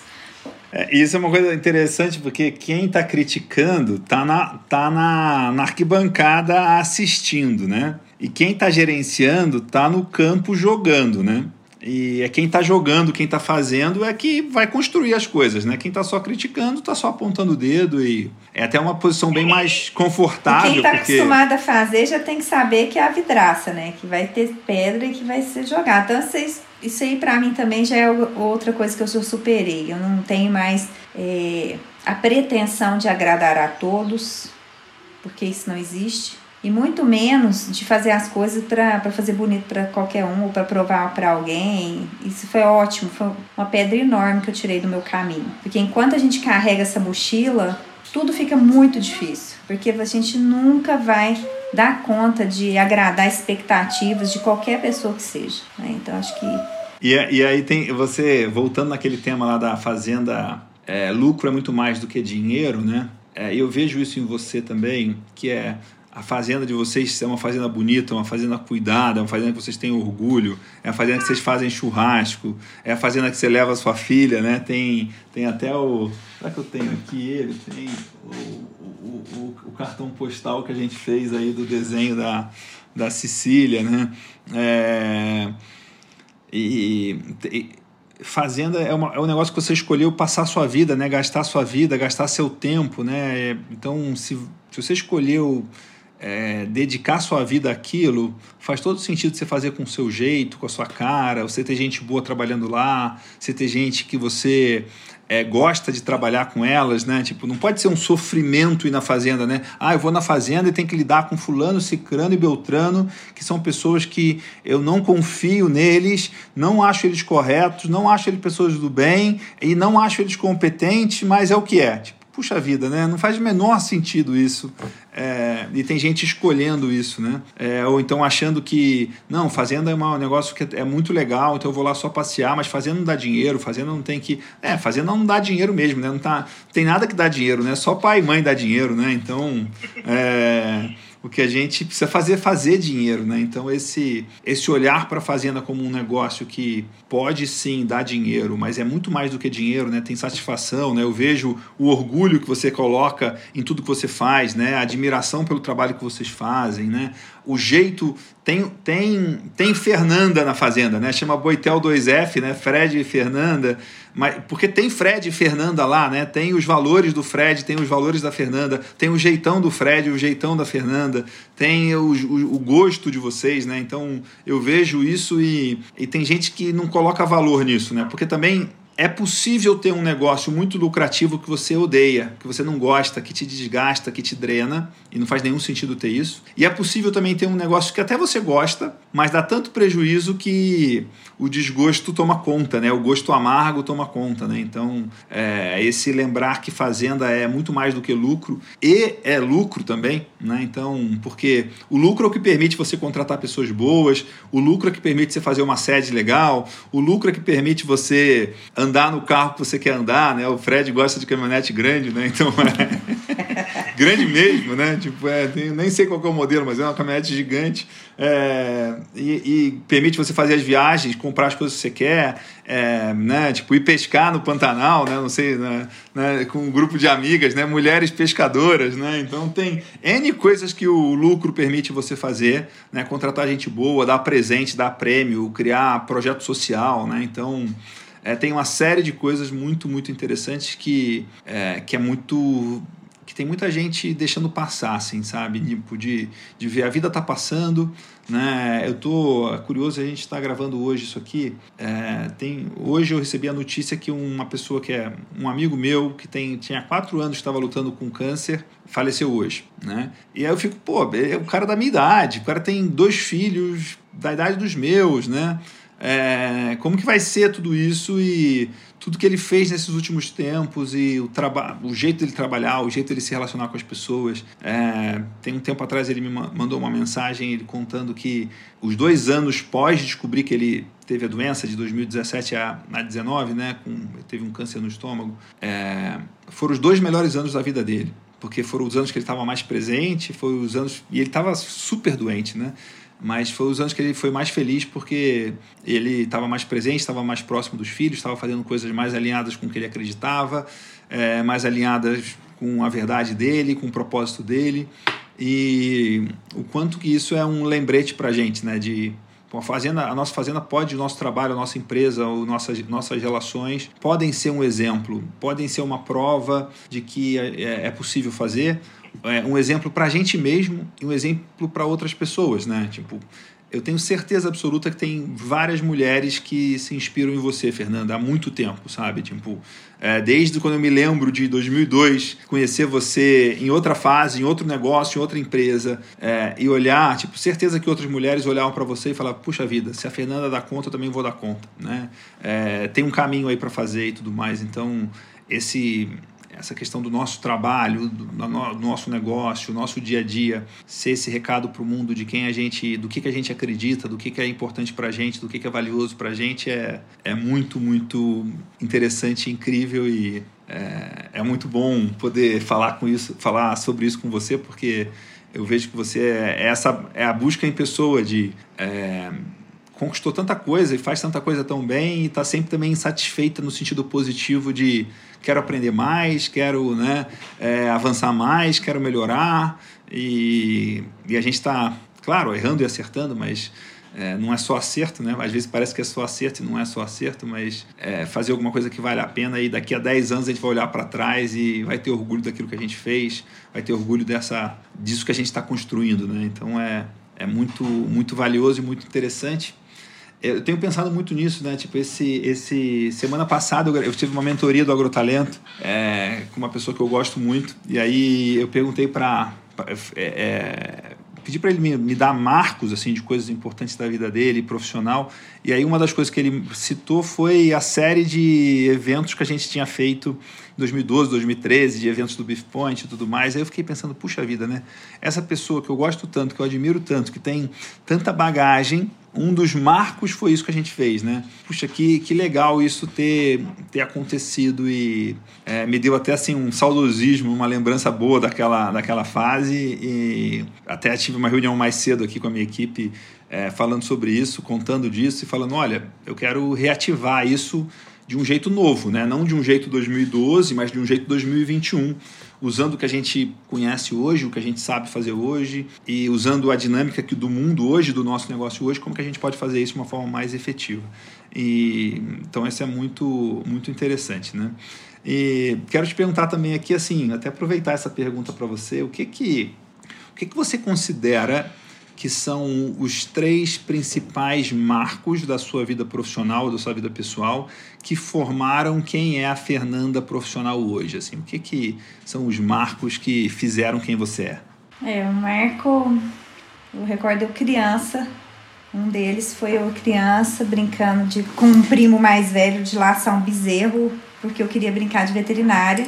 Aí eu vinha com uma seringa com água e jogava no bezerro, assim, eu lembro muito vivamente, de eu querer estar lá sempre, de eu querer fazer daquilo, assim, sempre estar naquele ambiente. Isso foi um marco. É, acho que um outro marco foi quando eu, eu fui. É, quando eu fiz veterinária, eu, eu, sofri, eu sofri um negócio muito chato aqui, assim, foi.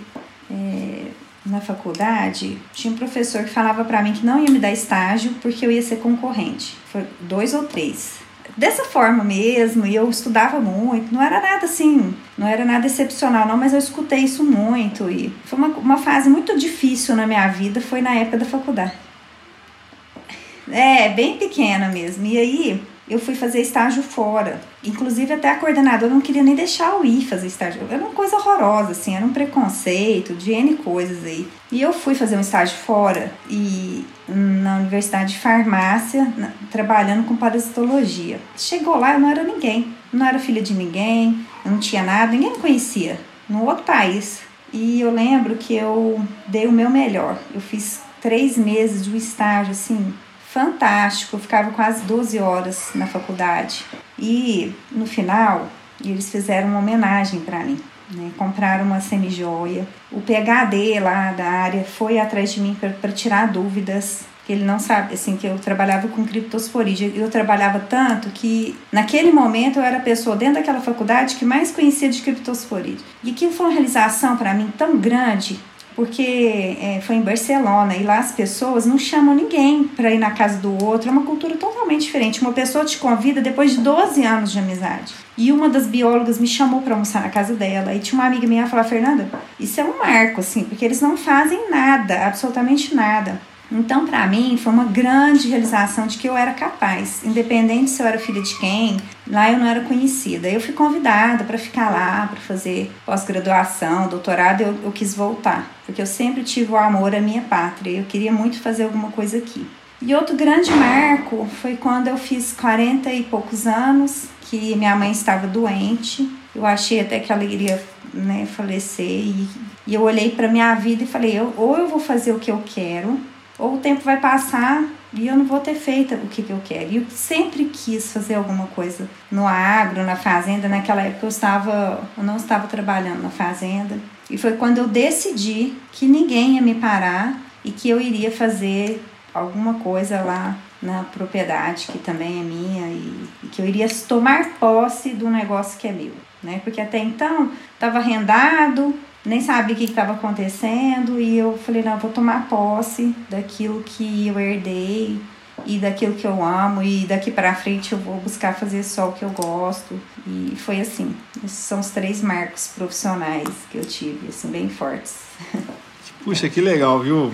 Acho que eu vou incorporar essa pergunta nas minhas conversas e entrevistas e mentorias, porque sai coisa muito valiosa e muito interessante, né? Esse estar fora e não ser ninguém e dar o seu melhor e ter a prova de que você é capaz é uma coisa muito incrível, né? E de o quanto que isso reverberou pela sua vida toda para frente, né? E, e, e, também lembrar desses momentos marcantes e tipo certeza que agora está mais vivo. Você deve ter imaginado você recebendo o presente deles lá. Você deve ter imaginado, você deve ter revivido Você tá na casa da bióloga lá, né? Tipo, na casa dela, que é uma coisa especial.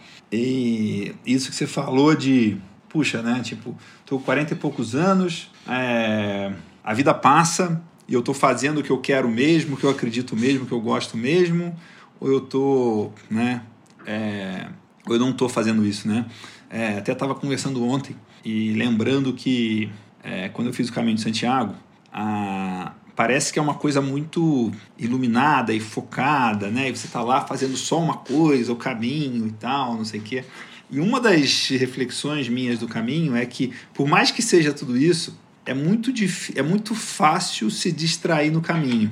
Porque tem um monte de gente fazendo o caminho, cada um com seus objetivos. Né? Então, por mais que é uma coisa linda, com propósito, uma coisa abençoada, uma coisa é, é, que é um momento super especial da sua vida e tudo mais, mesmo assim é muito fácil se distrair. Né? E na nossa vida também parece que. Eu estava lembrando disso ontem à noite, né? Parece que é muito fácil a gente se distrair do que é mais importante para a gente, né? Se distrair do trabalho mais importante, das pessoas mais importantes, da contribuição mais importante que a gente quer dar. E passa muito rápido, né? É, acho que 2020 foi um ano ainda mais especial. O ano 2020 parece que é um ano que pulou, né? Um ano que, que ele fez assim e aí passou mas a tendência é todos os anos pularem ou você instalar o dedo, dedo deles passarem, né? A gente já está em março, né? Como as coisas passam rápido, então acho que esse é um, um lembrete bom para gente, né? É um, um segredo que eu falo que que eu aplico quando eu sinto isso é a intensidade, né? Quando a gente consegue intensificar as coisas, os momentos, é, a vida se amplia. Assim como saber viver o simples e ter velocidade. Tudo isso é tá dentro do conceito de aperfeiçoamento. Então, aperfeiçoamento também é simplificação, intensidade e velocidade. Isso é um conceito logosófico que eu aplico, que eu amo na logosofia e que eu vejo que é assim. Por exemplo, quantas vezes eu estou dentro de casa e não estou vivendo com meus filhos adolescentes, principalmente que estão lá trancados nos seus quartos, os seus respectivos. Então comecei a criar estratégia para conviver com eles mais, né? E, e, deu certo. Uma delas foi comprar um quebra-cabeça de duas mil peças. Nós ficamos uns 20 dias. Cada hora uma vinha na sala, montava. E eu comprei dos Vingadores lá, dos super-heróis que eles gostam, porque eles adoravam, né? Cada hora foi muito legal. A gente montou, acabou de montar essa semana. Então, assim, é muito legal, assim, são, é uma coleção. Ou colecionar coisas, a gente vê filmes juntos, né? O Fred tem o dia do cinema, a gente compra todas as bobagens, tudo que vocês imaginarem. Doritos, fanda, tudo que você imaginar de bobagem, de, de doce, de bala, de pipoca, de refrigerante. Aí a gente vai pro quarto, cada um com suas bobagens e vai ver um bom um filme juntos. Então é um dia que eles adoram também. Criar estratégia para viver com eles. Eu, por exemplo, faço o esforço de levá-los, né? Quando tinha que levar para a escola, eu que levo. Levo para o inglês, levo para a escola, porque é um momento importante dentro do carro que a gente vai conversando, que a gente vai falando, que eles contam uma coisa ou outra. Então, são aproveitar esses instantes aí para ampliar a vida, né? Porque a vida realmente, ou ela passa ou a gente toma a direção dela, né? A gente tem que tomar a direção dela para poder viver mais intenso, mais feliz, com as coisas boas que tem. Muito legal. Anotei esse simplificar, intensificar e colocar velocidade. Vou aplicar isso hoje já. Muito bom isso aqui, viu? É, puxa vida, que, que demais isso. É, Fernanda, eu adorei também o tomar posse da sua fazenda. Vou adotar isso aqui hoje, já vou usar hoje isso já, né? É, tomar posse. Quando que você vai tomar você vai tomar posse da sua fazenda. Você já tomou posse da sua fazenda? Tem muita gente que é dono da fazenda ou quer assumir a fazenda, mas não tomou posse, né? Não está em cima da fazenda, não domina, não conhece, não entende, não escolhe o que quer para a fazenda, né? Então, isso é uma coisa muito, puxa vida, muito, muito interessante. Bom, é, quero te, te convidar aqui a primeiro deixar uma mensagem para quem está ouvindo a gente aqui, é, quem já é aluno do Agrotalento, quem pretende ser aluno do Agrotalento, quem tem esse perfil aqui, homens e mulheres, o que, que você deixa de mensagem é, para quem está te ouvindo aqui? Qual é a mensagem que você deixaria para o mundo do agro, que você deixa para o mundo do agro é, falando aqui? Ah, eu penso que a mensagem que eu deixo é que nós temos muito que fazer pelo nosso país, pelo mundo, né? Produzir alimento, produzir tantas coisas boas que a gente faça isso com alegria e gosto e com profissionalismo. E quem está em dúvida se vai fazer talento não vai, faça logo, não perca tempo, não, aproveite essa oportunidade, né? Eu acho que vale muito a pena. Ontem mesmo uma médica me ligou que o marido dela queria saber se era bom fazer o talento, que ela sabia que eu fazia. Eu falei, pode fazer, tranquilo. Ele acho que fez a inscrição. Então eu penso que o mundo do agronegócio está vivendo uma grande euforia, né? uma grande alegria, uma visibilidade enorme. Mas a gente sempre foi isso que a gente é. Né? Não importa o tempo, a mídia, né? eu acho que isso a gente sempre foi. O que, o que mais a gente precisa fazer é se mostrar, né? porque eu acho que o, o produtor ainda é muito tímido na forma de atuar, na forma de se, de se defender. E tá uma alegria aqui, gente, porque tem 10 dias que o Fred não chega em casa, ele chegou agora, tá todo mundo feliz lá de fora. Mas então é isso. É, tá uma farra, então uma barulheira aqui. Mas é isso, eu acho que o agro tem muito que, o que se mostrar, principalmente o agronegócio brasileiro. E cada dia ser mais profissional, mais engajado, né, mais ter mais conhecimento pra, para poder se defender e para poder se promover e para poder realizar também. Muito bom. Eu, eu quero te convidar a deixar um fazer um desafio aí. O que, que quem está te assistindo aqui é, pode colocar em prática, pode fazer, pode. Que que, qual que é o desafio que você dá para a turma aí? Um desafio fácil é reunir com a sua equipe e perguntar para eles qual que é o sonho deles. Acho que se vocês fizerem isso, vocês vão estar tá dando um grande passo no seu negócio, o outro desafio é tomar posse do seu negócio. Né? Será que você sabe mesmo? Tem gente que não sabe nem o mapa da sua propriedade, né? não sabe nem. Então, assim, tomem posse daquilo que lhes pertence, né? De forma, de forma feliz, né? E gradativo, também não é do dia para o outro. A gente toma posse de, uma, de, um, de um ambiente, né? E, e tem várias formas de se fazer. Acho que a gente tem que que ter essa responsabilidade né, de tudo aquilo que nos foi deixado. Muito bom. É, diz aí quais são as redes sociais e pontos de contato que você gostaria de divulgar. Quem quiser conhecer, acompanhar o trabalho do Boitel, da, do Forte Bio, é, da empresa de terceirização de, de colheita e é, processos agrícolas, quais são os canais aí para encontrar vocês? Hoje o maior canal nosso é o Instagram mesmo, arroba Boitel2F e arroba Fortebio Composto. A gente tem o site e agora eu não sei, essa semana estava mudando se vai ser grupo 2F, que já está no, no, domínio, ou se está ainda Boitel 2F. Mas é isso aí. Tá? Já ia ter uma mudança que é www.boitel2f.com.br ou www.grupo2f.com.br.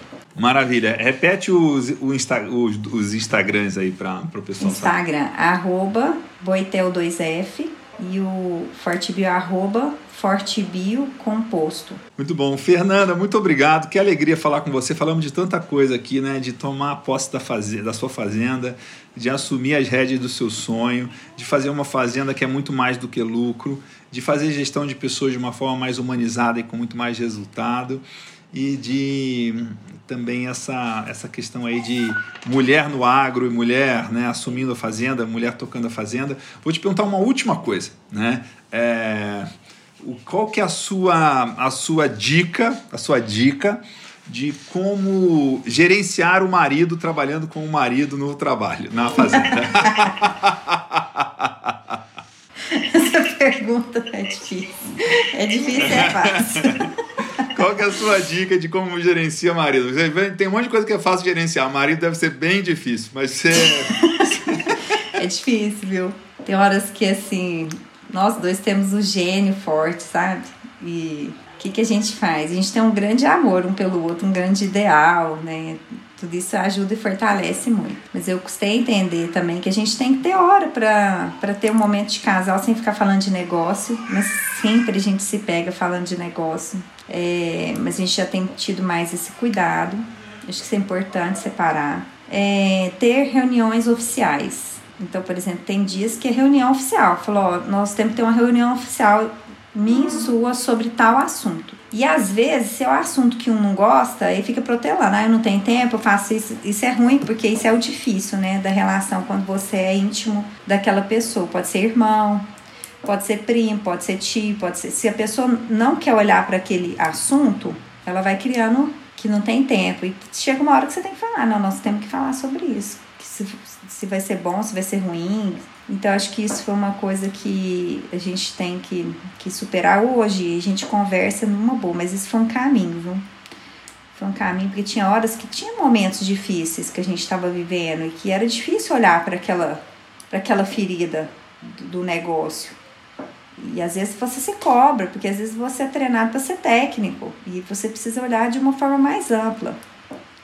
Então, tem dicas: dar tempo, às vezes não tem tempo, às vezes você tem que ir agindo e deixar o outro ter um tempo. Já aconteceu comigo também. Tem época que eu era. Que eu era não, ainda faço a planilha financeira, né? Teve uma época que eu só tinha conta para pagar. Eu fui ficando louca, fui ficando louca. Eu só falava em, em boleto. Daí eu fiquei um mês sem, sem ver aquilo. Porque eu falei, eu não dou conta mais, eu preciso dar um tempo com o bebê, recém, né, recém dado à luz. Então tem N fatores aí que, que a gente tem que saber equilibrar. Então, por isso que eu acho que a gente tem que formalizar as coisas. Formalizar tempo de reunião, às vezes precisa de tratar aquele assunto, né? E uma coisa muito interessante foi que realmente a ida ao agrotalento, quando a gente tem as imersões, né, os encontros, é um tempo que a gente sai fora do negócio e olha de fora para ele a gente não está no ambiente, é totalmente diferente, você dá muita risada, aí o cérebro oxigena, aí você consegue ver coisas que você não estava vendo. E eu acho que isso para nós dois, nós dois fazemos parte do grupo, nos uniu muito também. Fez quando ele me vê falando no grupo, quando eu o vejo falando, então isso é muito legal, sabe? Mas assim, que eu mais, a dica que eu tenho maior é essa, formalizar as coisas. E teve momentos de eu, de eu, né, de eu ter que falar. Falar, então, vamos contratar uma pessoa para fazer meu trabalho. Porque tem ainda a questão de ser mulher, né? E isso está incrustado. Isso é, isso é algo assim que ainda fica nas gerações, né? De, e da gente mesma se achar menos, ou achar que eu não sou tão capaz, ou que eu, que eu sou menos. Enquanto eu não tirei isso de mim, também eu não fui capaz de falar coisas que eu precisava falar para o nosso negócio melhorar e nem de tomar atitudes que hoje eu tomo. Então, hoje, por exemplo, o Fred muitas vezes me liga perguntando algumas coisas, o que, que tem que fazer. E, é assim, porque eu fui me formando como profissional também, dentro desse tempo aí. Muito legal. Fernanda, muito obrigado, viu? Que alegria estar com você aqui.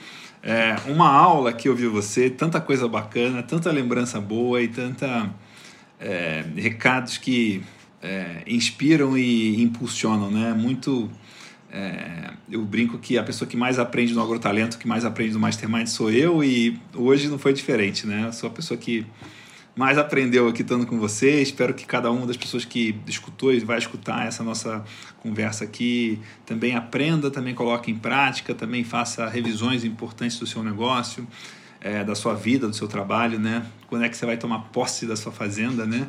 Quando é que você vai tomar posse da sua vida? É uma pergunta muito boa para terminar isso aqui, esse nosso episódio. Super obrigado, a alegria estar aqui com você e é sempre um prazer e uma inspiração te ouvir e saber mais da sua história e estar perto do, do do seu trabalho, do seu, do seu empenho e do seu exemplo. Obrigado mesmo.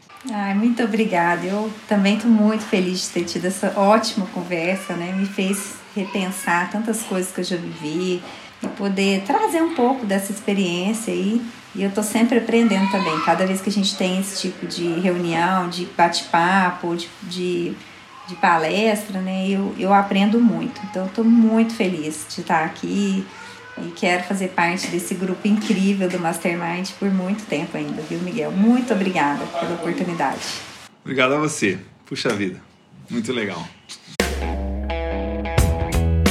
Então, chegando no final desse episódio, obrigado pela sua participação. Eu sou o Miguel Cavalcante e esse é o podcast Agrotalento, em que eu te ajudo a ter uma fazenda expressão, uma fazenda com lucro e legado, uma fazenda que é uma expressão de quem você é, na sua melhor forma. Eu quero deixar um convite para você aqui. Você deve estar tá aí viajando da cidade para a fazenda, uma, da fazenda da sede para um, um retiro, ou voltando do retiro para a sede, escutando nosso podcast aqui. Eu quero que você siga a gente no Spotify, assine a gente no iTunes, deixa sua resenha lá no iTunes, marca cinco estrelas no iTunes lá para gente saber que você gostou e também isso aí faz com que o, o iTunes e o Spotify divulgue a gente. E quero te convidar também a seguir, é, me seguir no Instagram, porque todos os dias a gente publica muito mais conteúdo no Instagram Instagram. Me segue lá no Instagram, mcavalcanti, com i no final, para você receber conteúdos em vídeo, em texto, em fotos, em carrossel, conteúdos sobre gestão estratégica de fazendas, sobre como você tem uma fazenda de expressão que tem lucro e legado, uma fazenda que é a expressão de quem você é na sua melhor forma. E por último, quero te convidar aqui, faz um print aí do seu celular aí que você está escutando esse podcast e me marca no Instagram, faz um post, um story já no Instagram me marcando, que eu vou adorar saber qual episódio você está assistindo, qual foi sua maior sacada e eu adoro saber que as pessoas estão, onde elas estão assistindo, como estão assistindo, o que estão achando. Então, vai lá, faz um print e me marca no Stories no Instagram para eu saber que você está acompanhando, participando, interagindo. Vai ser uma maravilha. Eu sou o Miguel Cavalcante e eu te ajudo a ter uma fazenda de expressão, uma fazenda com lucro e legado. Um abraço e a gente se vê no próximo episódio. Vamos que vamos. Tchau, tchau.